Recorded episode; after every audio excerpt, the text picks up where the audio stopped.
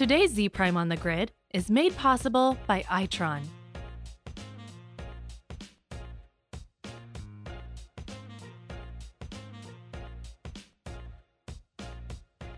to sit down and think about really cool things that I've done, really cool people that I've met, the folks that have supported me over my, my career.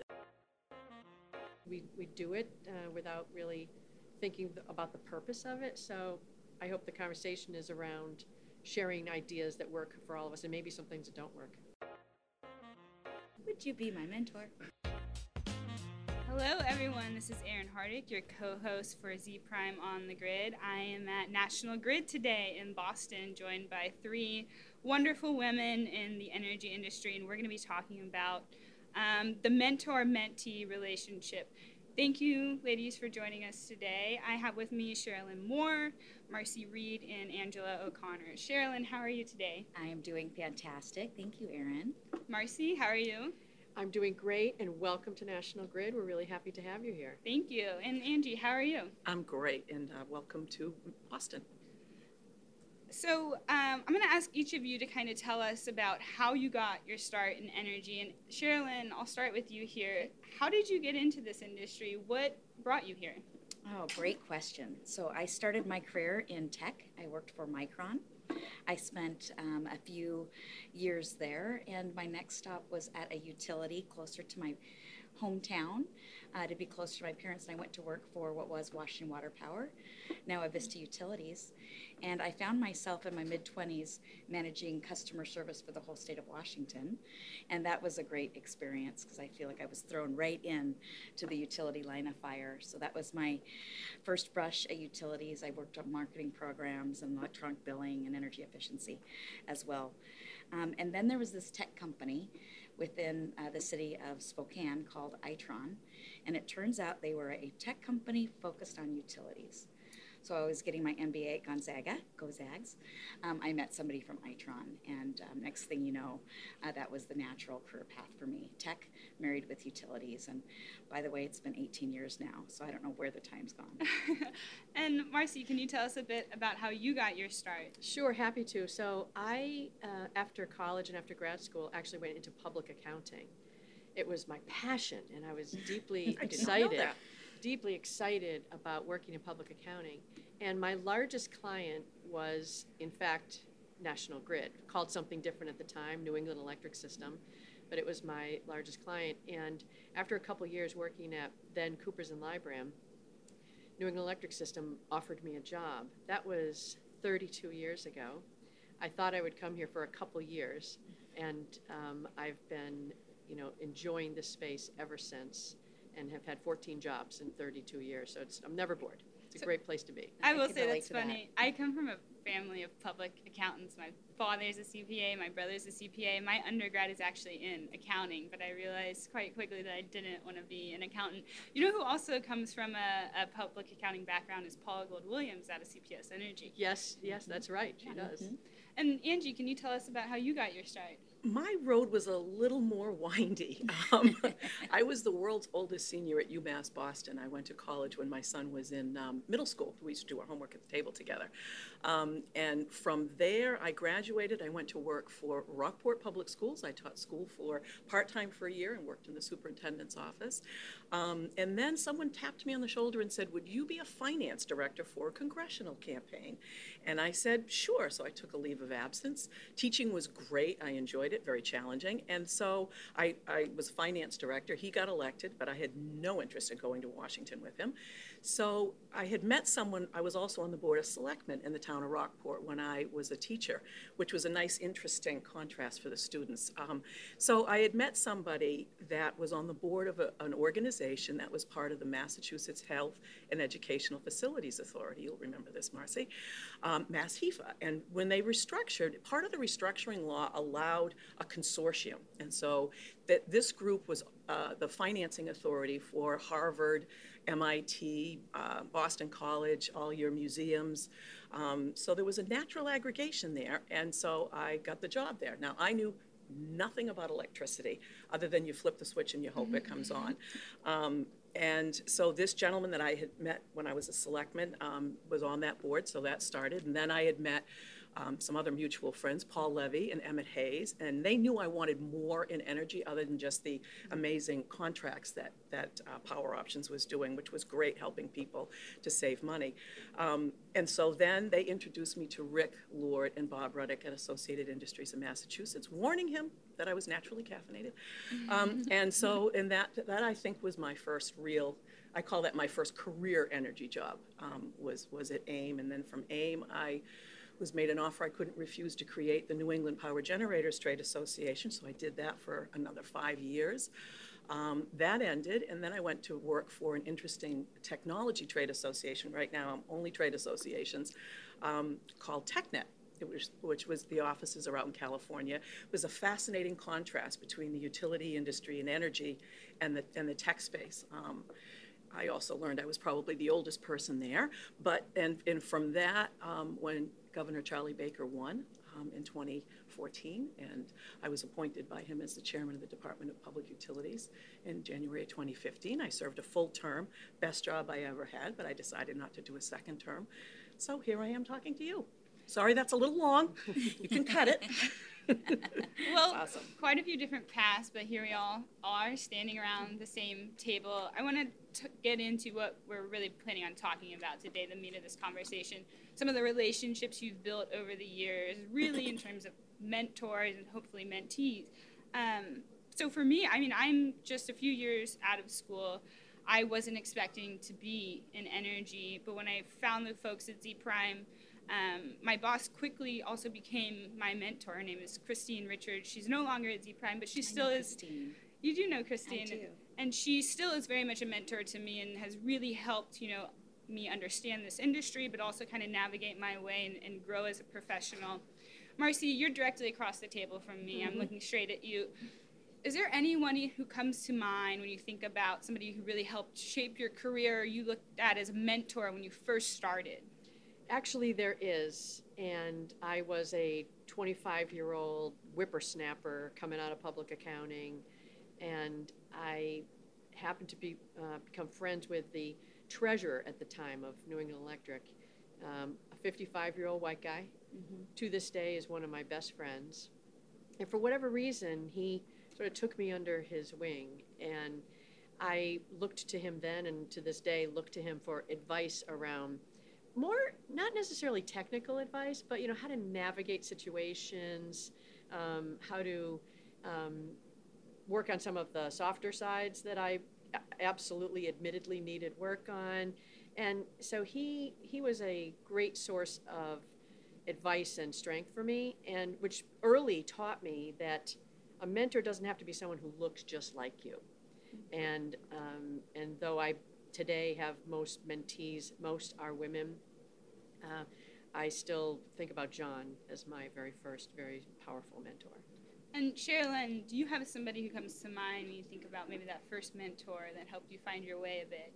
A- absolutely. Um, I, I, started Itron in late 2001, and the CEO at the time was LeRoy Nosbaum.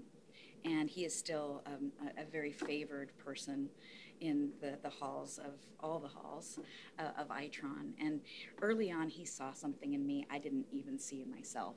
And he saw a leadership quality and a strength. And he nurtured that a little bit. Some of it would be the things he would tell me, say, this is, this is what you have potential for, kid, kiddo. Um, and he had a, a, very strong strength in how he led. Um, he could make decisions. He could be firm.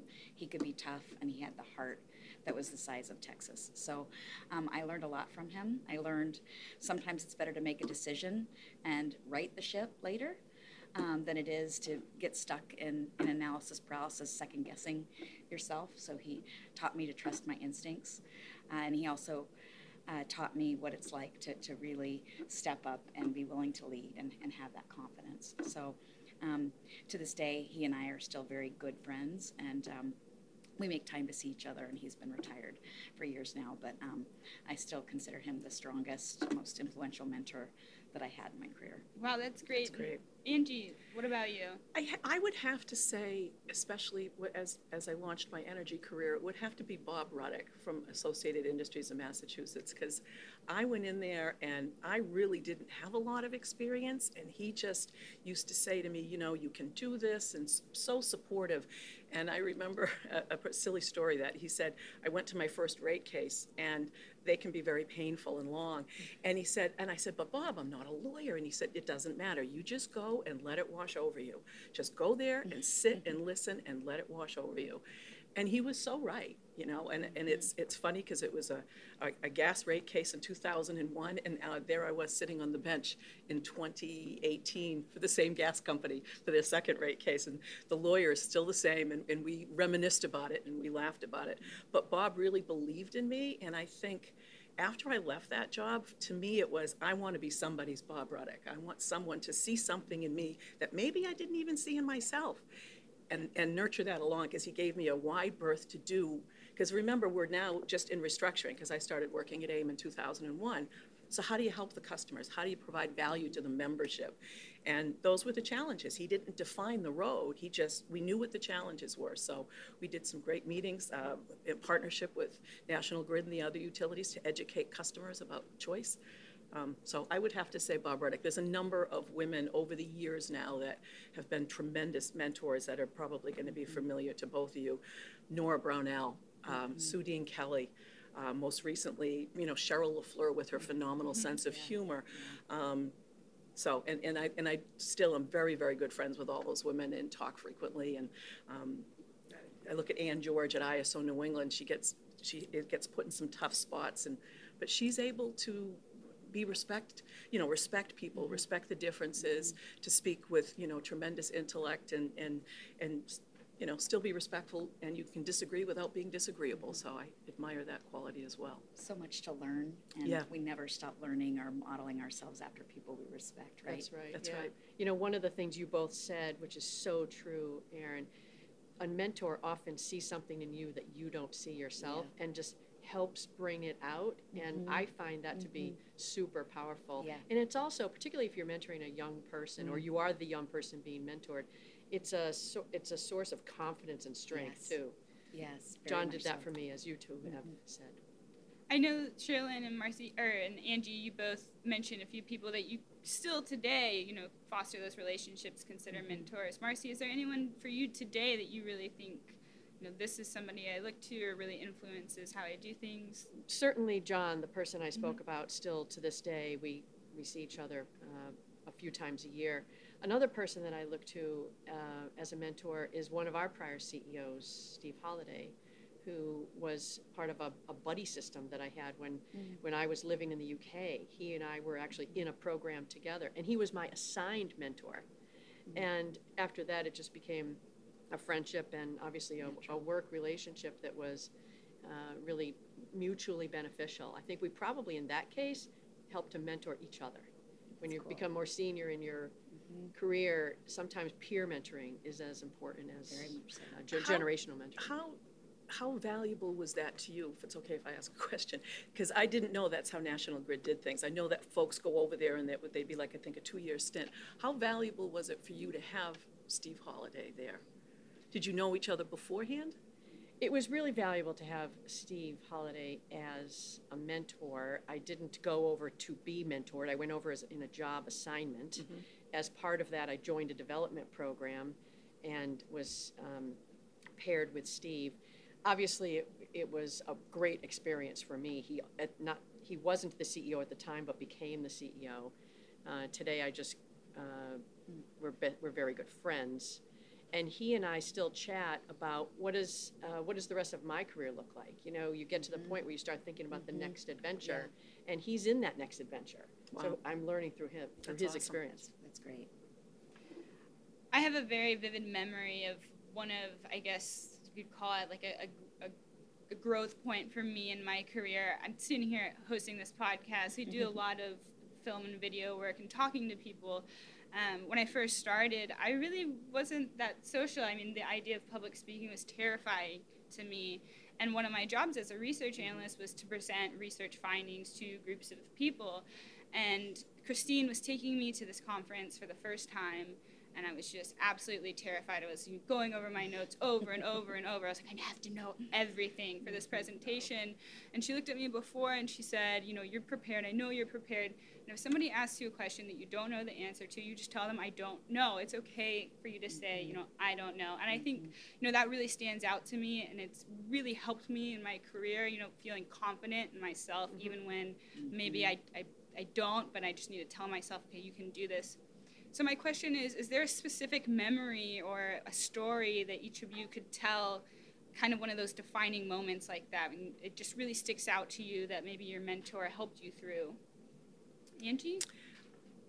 I'd have to say the, the, the, the rate case situation that I, he kind of, you know, I won't say threw me in, but that I sat in because I didn't understand what, you know, depreciation and some of the technical aspects of, of a utility rate case. And then I started, he gave me the leeway to go to NEPOOL and I started to pull, you know, AIM in a direction to get much more actively involved because of the amounts of money that were, you know, that was happening in wholesale market. So you need to understand what that is and help the membership understand that.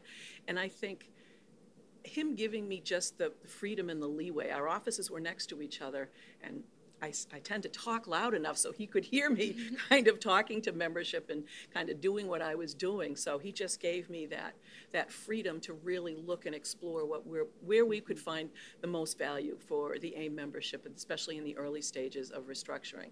Um, so I, I, that is probably what sticks out to me. Sounds like he had confidence and he threw you in too. He did. That's yeah, yeah. and that's I think Sometimes that's, that's so important. Mm-hmm. And I'll you know to your point, I think one of the most important things that I've that has stayed with me in my career. It's all about relationships, but it's also about knowing what you don't know. Mm-hmm. So you have to be yes. willing to say that uh, if you don't know something and then find someone that does mm-hmm. and learn it and yeah, learn it exactly mm-hmm. exactly and I, I it's i tell young people when i um, when they you know ask to go for coffee or just have a conversation and you must get this all the time too marcy you know you have to know what you don't know mm-hmm. um, and be and be open yeah. to learning about it and asking about it. We're all human. Yeah, yes. exactly. Yep. Marcy, do you have a story that comes to mind? One quickly, and uh, this is actually a different gentleman, um, but early in my career, I was on a on a project team. Uh, just a, don't even I remember it, does, it doesn't really matter what it was, but it was a small little project, and they needed an accountant, so they asked me to to join the team. And the CEO, John Rowe, who uh, a lot of folks in the industry know, um, I, I caught his eye, I guess. And he said to me later, he took me aside and he said, Marcy, you have no idea what we do for business. And guess what? He was right.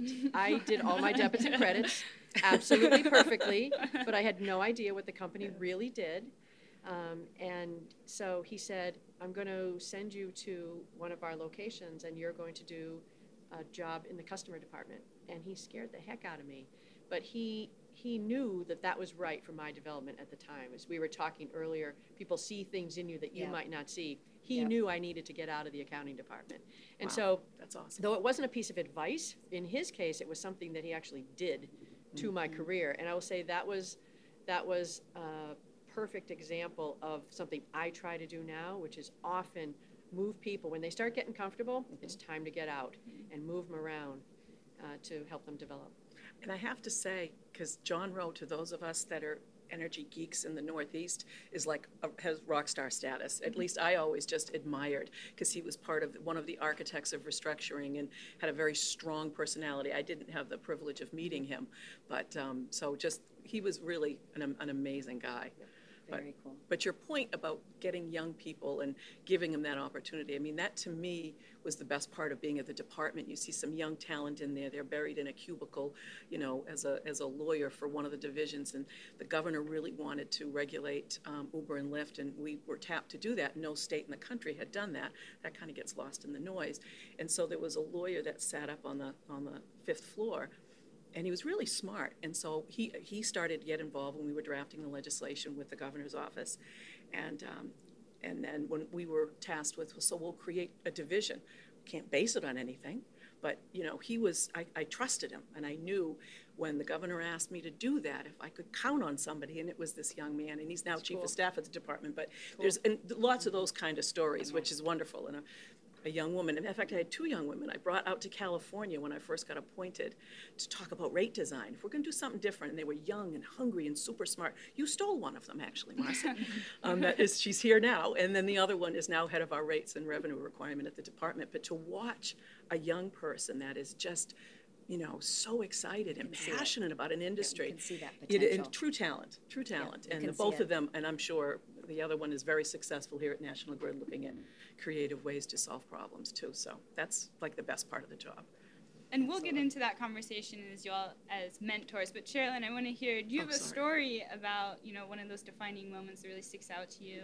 Well, I, I have many defining moments where I found myself where I was tapped or put myself in a position to go to that next job. And Marcy reminded me of that. When you put yourself out of that comfort zone, it is a really healthy thing because every time you take on a new position, you learn something new and you test yourself. And repeatedly through my career, some of those defining moments were the first time I'd take a new role and I had to do what you did, which is you study and you learn because you want to be successful. And so I think those moments where I was pushed to go to that next level Yeah. um, or given that opportunity and had the advice that said go for it um, were, were really valuable in what I did. So, you know, I, I think that's what my mentor did for me is push me to that next job over and over, even at times where at one point he tapped me to run all of our global corporate marketing and I said, I'm a product person. Um, I'm a business person. And I, I did it and I tell you what, I immersed myself and uh, it was a valuable experience. And then I, I left again. But um, I think being willing to take that other step and put yourself in an uncomfortable position was really good advice. I have one more question I want to ask about, you know, finding a mentor, having a mentor, and I have to credit my colleague Erin Otian as I was, you know, thinking of some of the questions to ask you ladies today. I sent them to her, and she said, "Do you feel like anything's missing here?" And she said, "The one question that I'd really like to have them answer is, what is your advice for finding a mentor when you're not new, this young new?" um, person in the industry. I've been in the industry for 10, 15 years and I'm still looking for a mentor. Do you have any advice for the people who, you know, they're not that recent college grad, but they're still looking for somebody to help, you know, you know, build their industry knowledge, foster those relationships. Do you have any advice for those people? I, I do. So I think that by the time you're 10, 12 years into your career, you do start to know who you are. And you also know who you're not. And so mm-hmm. my advice would be figure out those gaps and find someone who is that. Mm-hmm. Don't find someone who's just like you because that won't really work. And so I think that mm-hmm. if you have you you know, you think you have a gap in networking or or confidence or a specific technical area, go find someone who who you admire in that space, And then- ask. and ask. Knock on the door, stick out your hand, say, "Hi, I'm Marcy, and I'd like you to be my mentor, please." Can Erin. I learn? Can I learn from you? Yeah. Yeah. Right? Networking, networking, networking. You know, mm-hmm. talking to as many people as you can. And I think that's also to Marcy's point of finding out not somebody that's like you, but somebody that is who you might want to be like, more like. And, and talking to people. And, you know, as you look in, in my sort of windy career, you thread what I've done. And, and actually doing this I, gave me a chance to reflect on it last night. Um, and it's all about those relationships. Yeah. It really is, and and and they grow stronger and um, and shift to, as you go through your, you know, individual careers. But it's Yeah. about talking to as many people as you can. Um, I have never said no when someone said, "Gee, you know, I left this job, or I'm thinking of leaving this job. You know, can you grab a cup of coffee?" How many times have you done that, Marcy? all the time. Yeah, I mean all that's that's what that's how it starts, and you get more and more start that way. confidence in talking and having a conversation with some of these young people and connecting them. You know, and then you know there's other there are different venues to do that, but I think it's being able to talk comfortably to somebody that you've never met. I've been accused of talking to doorknobs myself, so you know it's you have to have a comfort zone in doing that, and that isn't necessarily for everybody, but I think it's important, and I think it's maybe even more important for women in some ways because I think we have to we have to be smarter and work harder. Um, I know You, that you know, I think you're absolutely right. I um, one of the programs I had the opportunity to, to do was a Northwestern program, a year long Women in Executive Leadership It's a great program. one. It's a great program. It's a great program. And I went into it on the, the first day thinking, I love continuous education. I'm a life learner. But the fact that I'm a woman, a woman doesn't really play into this. But for what it's worth, I'll, you know, I'll go into it open minded. But, you know, that I'm a woman isn't any different than if I'm a man. So I went in with that premise. And that first two hours, I realized, oh my gosh, I am missing the point. We are different as women. And I learned a lot of differences, and it doesn't mean it's bad. It's just the self awareness, which is, I think, Marcy's point, is being self aware. Um, and one of the, the, the lessons I learned, which ties to your point, absolutely, is it is a documented um, fact that women aren't as good at networking because we prioritize putting our nose down and doing work mm-hmm. or taking care of family or and men are saying i'm going to go grab the coffee i'm going to call the guy i know i know a guy. And as women statistically it's never all we're maybe not as good at that. So when you brought up being really good at networking and you brought up self-awareness i think that is really really strong advice That's the heart and soul. absolutely. It sounds like a great program. I think I read about it too. fantastic So let's talk about your roles as mentors now. What is it? What is it like being in the role as a, a mentor, Angie? I think it's it's when you see somebody, and again, I, I really look at the experience I had in my four years working for the state because there's so many smart young people that that work there, and they're buried. They're buried, and this is what they do, and and this is you know, and it's that kind of square box, mm-hmm. and this is all they do. Um, and one of the things that was important to me is we had two different divisions that were very siloed. And, you know, one was sort of the sexier one, federal and regional affairs, and that, you know, was more interesting. And so then you take that and you fold that into um, another division, which we did, in the electric power division. And so that it allowed lots of different people to touch some of these things and to experience it. So to go to some of these meetings, and it's a whole different side of the industry, um, and it, it, it, it changes how they look at it. Um, I think one of the programs, and I think it was National Grid did it first with us, with the department, is we wanted to take people, staff, out of the agency and out into the field. How do you spot? Remember that? How do you spot a gas leak? So we, uh, how do you deal with a downed wire? What happens? What actually? And National Grid had a great problem. EverSource did as well. But the first one we did here, and it was jaw dropping for staff because they write these orders, but they have no idea what, in, in actuality, how you approach a downed wire. So the branch hits, how long does it? It was. I don't get all technical on you, but that was that was jaw dropping for me, and that was a real eye opening So experience. experience That's something. these young people, and it said I and I remember saying to the utilities, I said I don't want suits there. I want people with the dirt under their fingernails, the guys that are out there in the field doing the work, so staff can ask them. Right, right. And the interaction was fantastic. You know, that was worth great. a thousand words. Exactly, exactly. Very educational for everybody, myself included. Marcy, what do you enjoy being in about being in this mentor role? Well, I'll tell you one of my most gratifying uh, experiences. It was the first time one of the women I was mentoring got promoted in her function. She, she wasn't in my line of, um, in my functional line. She had, we had talked for a long time about different things she was working on, and she was putting them into play, and she got promoted. And I was the happiest mama you ever saw. It's as if it was a child of my own. Um, and it was just proof that there is something behind creating relationships and, um, you know, giving these folks advice. Sometimes you know, we've been around the block now, so we know a few things. And to be able to share those with our younger selves, or even if they don't have to be new career, they can be you know, mid-career. Just watching someone like that excel for me was fantastic. And so the best part about mentoring for me is, is watching their growth and innovation and all of that. Well, I, I- completely agree. Is watching you know, that your mentees succeed is so rewarding. Um, I remember when I first started being asked, "Would you be my mentor?" It was such an honor. You know, it was that that early. It probably started ten years ago, um, and now that part of it is, you know, I take it as more of a serious part of the role I have as a senior leader in the company. But I remember those first, "Would you mentor me?" And how that felt. And it was such an honor, just such an honor. Um, but the other rewarding experience I've had is I have set up executive women's networks in the in the community that I live, um, and I hope that I'm modeling uh, within the company that we, we can we can play an active role in helping each other. And a group of younger women um, within Itron um, uh, created a women's networking group as a grassroots effort cool. in the Liberty Lake office. And when they did that, and they kept coming to me to say, "Okay, this is what we're doing. What do you think?" So they used me as a bit of a sponsor.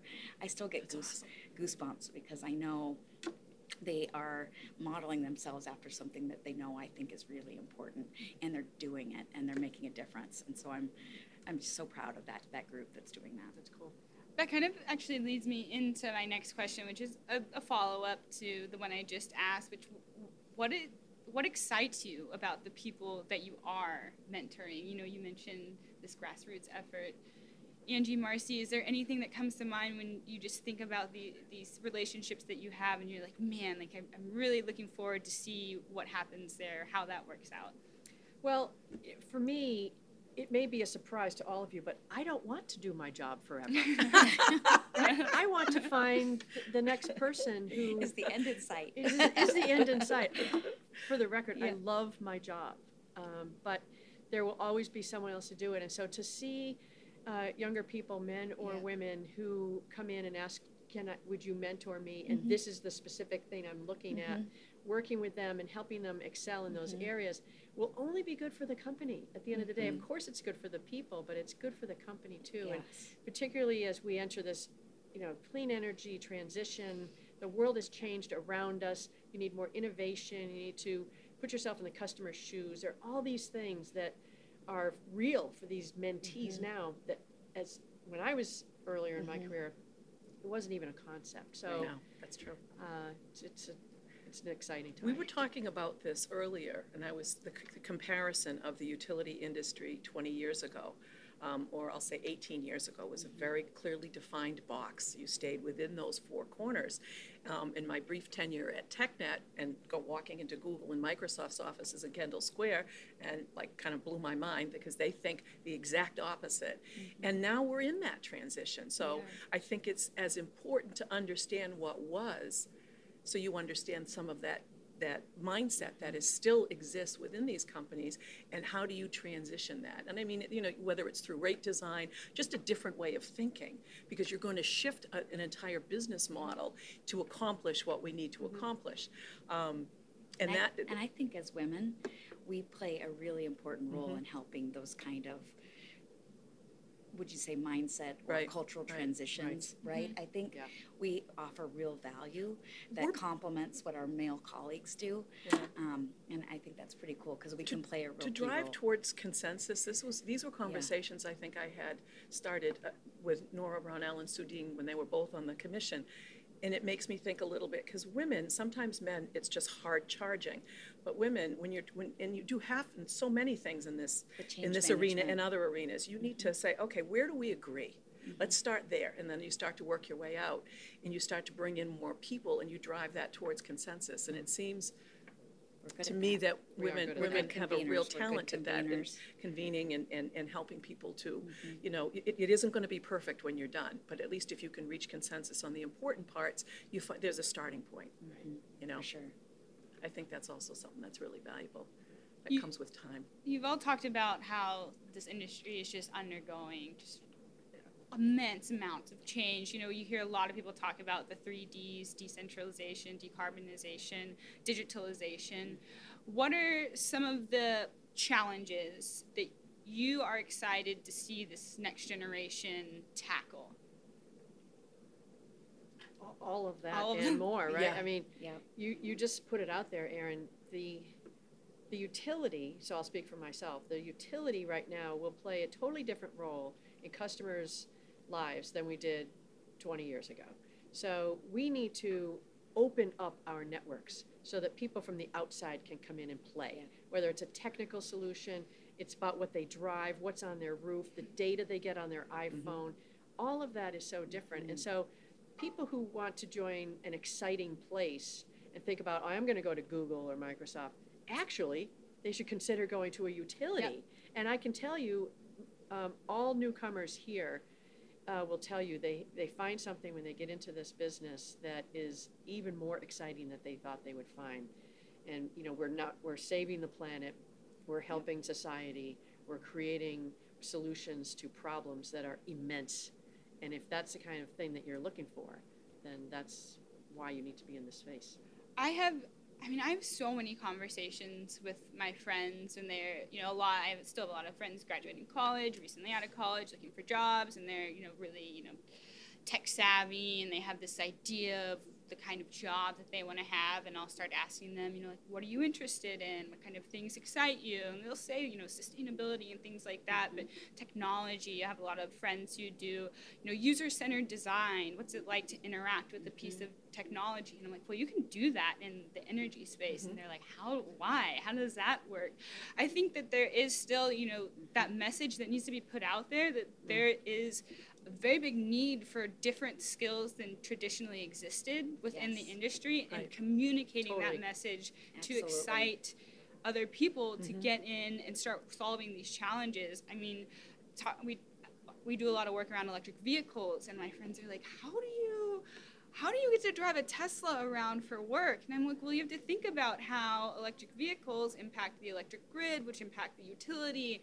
And it's just kind of, you know, continuing to educate people and excite them right. about solving these challenges. And I still think there's a lot of room yes. to, to kind of keep pushing that message. Totally. One, one of the things at, um, that was a passion project for me was um, we geared our money that we'd had previously in philanthropy and we geared it um, toward, you know, how do we create more of an impact? And so we researched, you know, our leadership internally and researched where the needs were. And it was really how do we engage the next generation that are in high school or emerging to want to get involved in our industry. So mm-hmm. Marcy inspired um, me to tell this story, and it was around how can we educate in energy and water. So we partnered with uh, UT Austin and the, the Weber Energy Institute to create a resourceful curriculum that meets the needs of the computer science curriculum in high school, and it's digital and it's sexy, if I can say that, curriculum to say, you want to help save the world, you want to save the planet, here's the emerging issues our planet is facing, and it is all about mm-hmm. uh, energy and water and how we better manage those resources. And so that curriculum is now available. It's it's free. It's on Apple, and we work with, you know, whether it's in the communities that we're working with or our utilities or our cities, to say you can you can take this curriculum and work within your your city. So I'm a huge advocate that says get people involved in our industry. This is the place to be if you want to innovate and have a purpose to what you do. Right. Um, it's pretty cool. Yeah, very cool. Could not agree more. Marcy, it sounds like you guys do a lot of work trying to, to educate. Can you talk a little bit about that? We do, actually, very similar to Sharelynn's um, experience with, with curriculum. We have built curriculum in, well, grade school, which is really just to get kids interested yeah. in the, co- the concept of climate. We go mm-hmm. in and we mm-hmm. talk to third graders about clouds mm-hmm. and sun, oh, and cool. we let them put on the big, huge rubber gloves mm-hmm. that linemen wear, and and it's That's fun. Awesome. But we're just introducing them to the environment as you then go through high school and obviously then into college or uh, community college. We have certificate mm-hmm. programs. We help to get uh, people involved, and so that they can feel confident entering the energy industry. On the on the more elaborate uh, path, we have relationships with MIT and WPI and you know very technical institutions where we get data scientists to come out. we have a whole department of data scientists. That mm-hmm. wasn't a department a few short years ago. right. You know, our, our cyber work that we do, that is not necessarily utility specific, but it's a huge mm-hmm. aspect of running a safe, reliable network. Mm-hmm.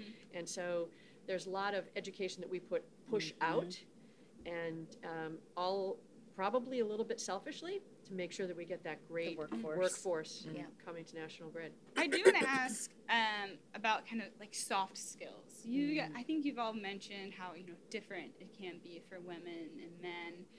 What do you think are some of those soft skills that you know some of you tell your mentorees that they need to, to cultivate and work on in order to you know be successful in their career? Sharelynn, do you want to start?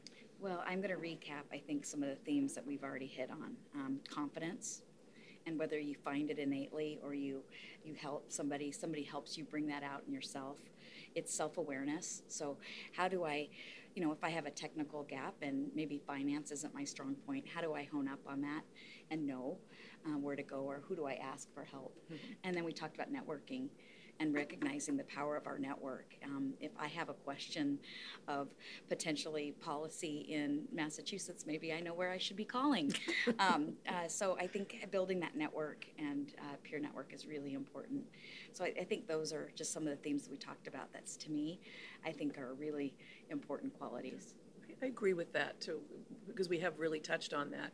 Um, it's about, again, it deserves repeating the relationships. Yep. Never burn a bridge because you never know when that person can come back around again. I think there were a few people probably surprised when I was appointed by Governor Baker, which was not a bad thing. It was a good thing.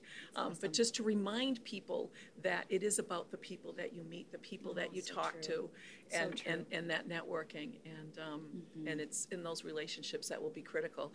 But really, I, I think, and, and again, I don't know if it's, it's more for women or it's, it seems to me that it is, but that those those relationships stay for a long mm-hmm. time and provide value and support throughout your life. Yeah. You know, um, I think it's it's really important, and I think young young particularly young women really need to understand that and the value of that. They might not see it right away. I think I probably see it more now. In, in, in my stage of my mm-hmm. life than I probably I'm sure than I did 10 or 15 right. years ago. Right. And it's relationships that aren't just people like you that you like to go out and have a happy no. hour with. so it is that, that deliberate, you know, building out your right. network with, right. with real relationships. I think uh, networking and relationships are hugely important. Mm-hmm. And in addition to that, I would add to the list, Erin, you know, how to show up mm-hmm. and how to be uh, effective in a meeting. Sit at the table, mm-hmm. sit up, lean in, you know, some of these things are totally cliche, but ask the question that you have in your mind, even if you think it's stupid, because you know everyone else mm-hmm. has it. Right. How many times have we heard that? It, it's true. It is true. So ask the question. And so just these soft things about that have everything to do with how you present, your, your level of confidence, you know, how you even ask a question. Project your voice. Just project your voice. You and walk into that room yes. and I sit, I, and I still do it. I sit, well, if there's space at the head of the table, that's where I sit. Mm-hmm. There you go. Don't so. ever take that seat at the back on the uh-uh. side of the table if there's a right. spot at the table. Right. Well, I certainly Great appreciate advice. that because it's definitely these are things that I'm still learning mm-hmm. to work on myself. Um, my next question is do you do you feel like you have an obligation to maybe convince or you know articulate to the folks that you are mentoring that they need to become mentors why is it important for people to continue to mentor others pay it forward yeah pay, pay it, it forward model model it and it'll some of that comes naturally i also think that no one person knows everything. Mm-hmm. We, we're always learning. You mentioned always. being a lifelong yes. learner earlier, and it's true. So whether you're mentoring someone who is earlier in their career than you, or it's a peer mentoring relationship, mm-hmm. there's so much we can mm-hmm. uh, teach each other. So I I do see it as a senior person in this organization. I do see it as my obligation to mentor specifically yes. young women, mm-hmm. and I take that very seriously. And and I know that all the senior women in this company do. And for um, I just lost the thought of what I was going to say to you. It, that's being a senior moment. There was, there was, another point of that, so just let it go. Well, and I, will It'll come back. And I will build on that, Marcy, because there's this moment when you recognize I have a responsibility to mentor. This isn't a, oh, isn't that nice? It's a, at the level that I am in my company, I have that responsibility. Right. And I take that really seriously, and I heard that from you.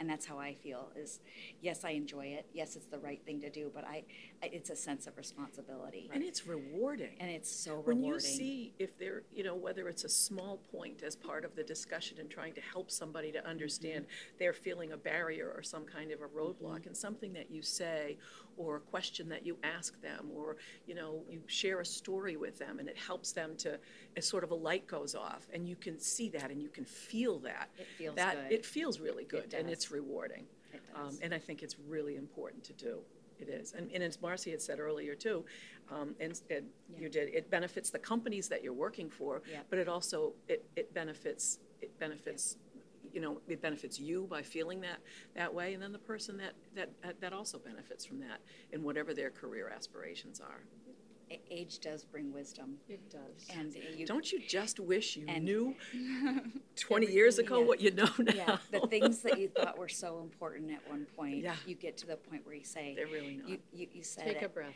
take a breath and recognize it's about people. Yeah, so it's yes, always about people. It's always about people, and I think that becomes clearer and clearer um, later in our career. I think another message that I try to impart on people who I mentor is just life, right? So get your priorities right. Mm-hmm. After all, coming to work every day at National Grid, as much as I love it, it's a job.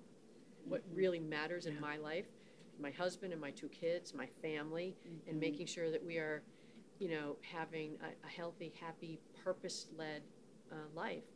For me, work happens to be part of that, but sometimes you run into, particularly kids, who are so obsessed and they're stressed out, and therefore they're not doing a good job. To help teach them, it's you know, look Put at the big picture. perspective. Put Right. in Let's get some So perspective true. here. So true. I think we've, you know, touched on this next question quite a bit throughout this whole conversation, but we're wrapping up and I think this is really a good way to wrap up. What advice do you have for women entering the industry? there could not be a more exciting time to be in an industry because it's it is in a transformation that it, it, the, the probably the largest transformation mm-hmm. from top to bottom and soup to nuts. So people that are you you talked about it earlier with technology. That's just a piece of it, but understanding how you're going to shift that, how you're going to integrate the technology. So is the utility of the future simply a platform that everything is built off of? So all- it, it, it is it is such a, a, a big change. It's an exciting time to to be in it. So to encourage women to do that and to talk to people, talk to everybody that you can talk to, to understand what their perspective is. I mean, I think one of the valuable things in my career has been that you have to hear, and I also learned this at AIM and from other people, you have to hear all the different sides. So you'll have very diverse groups, very different opinions.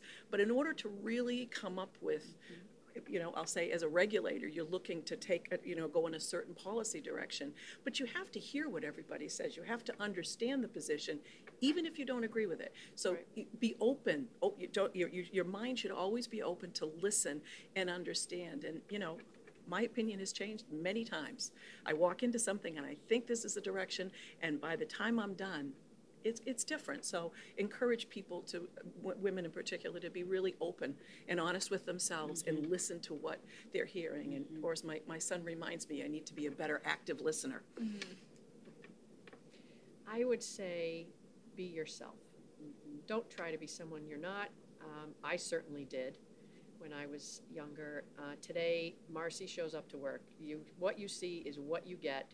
Uh, it's a heck of a lot easier that way. You don't have to put on any sort of effort. It just bring me to work, and I would tell anybody that. The other thing I would say is, don't be afraid to fail.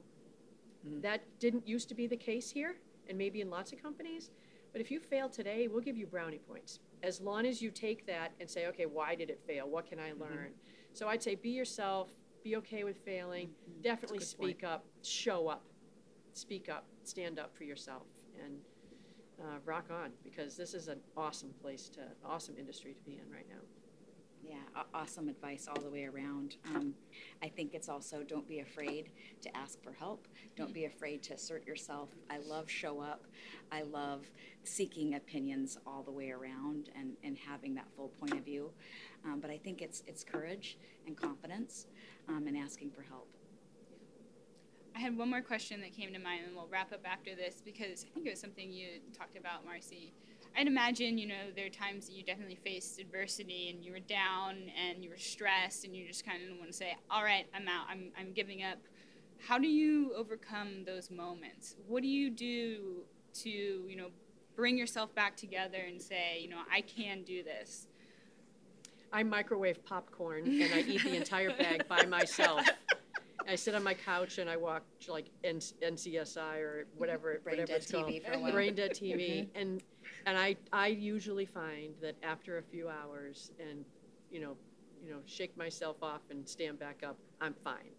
And maybe it's because mentors have taught me, Marcy, you're you're okay. You got this. Yes. But it's okay to have to co- you know cower on the couch with your popcorn at, at night sometimes. I Yeah, usually I- give myself 24 hours. And I'm a night popcorn ice processor. cream. Yeah, I'm a night processor, so I've got to work it all out in my head at night. And thankfully, that doesn't happen very often because I also need sleep.